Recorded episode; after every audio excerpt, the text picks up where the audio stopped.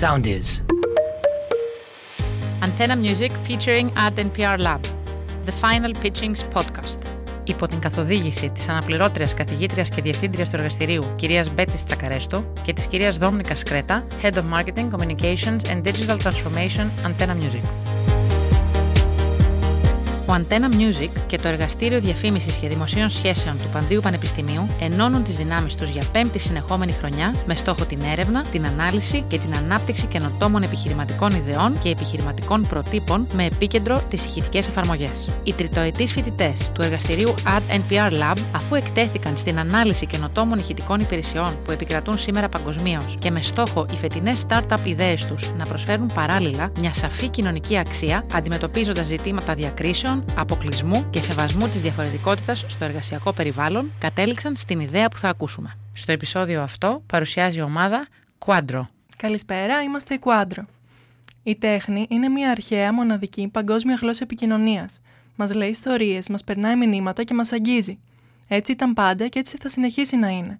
Όλοι οι άνθρωποι την εκτιμάμε και τη θαυμάζουμε σε όλες τις διαφορετικές μορφές της. Φανταστείτε όμως πώ θα ήταν αν ξαφνικά κάτι σας απέκλει από αυτή αν όλοι οι υπόλοιποι άνθρωποι μπορούσαν να την απολαύσουν εκτός από εσάς. Σίγουρα τα συναισθήματα θα ήταν αρνητικά. Το αίσθημα του αποκλεισμού και της περιθωριοποίηση θα επικρατούσε. Αυτή είναι μια καθημερινότητα για τα άτομα με μειωμένη ή και καθόλου όραση. Γι' αυτό και εμείς αποφασίσαμε να δημιουργήσουμε ένα audio platform που θα αφορά αυτά τα άτομα και θα έχει ως σκοπό να κάνει τη ζωή τους λίγο καλύτερη και σίγουρα ευκολότερη. Χτίζουμε μια διαφορετική, ανθρωποκεντρική και φιλότεχνη εφαρμογή για να λειτουργήσει ως τα μάτια των ανθρώπων με προβλήματα όρασης. Επιδιώκουμε να αποκτήσει αυτή η μερίδα ατόμων μεγαλύτερη ανεξαρτησία και να δοθεί έτσι ένα τέλος στον κοινωνικό αποκλεισμό. Ονομάσαμε λοιπόν την ιδέα μας Artsy, κάνοντας έτσι ένα λογοπαίγνιο με την υπάρχουσα λέξη Artsy, που σημαίνει καλλιτεχνικός, αλλά βάζοντας το C στο τέλος, που σημαίνει βλέπω, για αυτονόητους λόγους. Για να σας δώσουμε να καταλάβετε, η εφαρμογή μας, την οποία θα μπορεί να καταστήσει κανείς στο κινητό του, θα περιγράφει επακριβώς ένα άνθρωπο με απουσία ή έλλειψη όρασης, οποιοδήποτε έργο τέχνη επισκέπτεται. Είτε πρόκειται για μνημείο, είτε για άγαλμα, είτε για πίνακα, ακόμα και για αρχαιολογικό χώρο.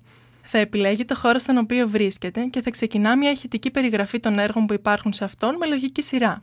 Ο χρήστης μπορεί να επιλέγει αν θα ακούσει ολόκληρη τη ροή ή αν θέλει μονάχα να μάθει πληροφορίες για ορισμένα έργα τέχνης.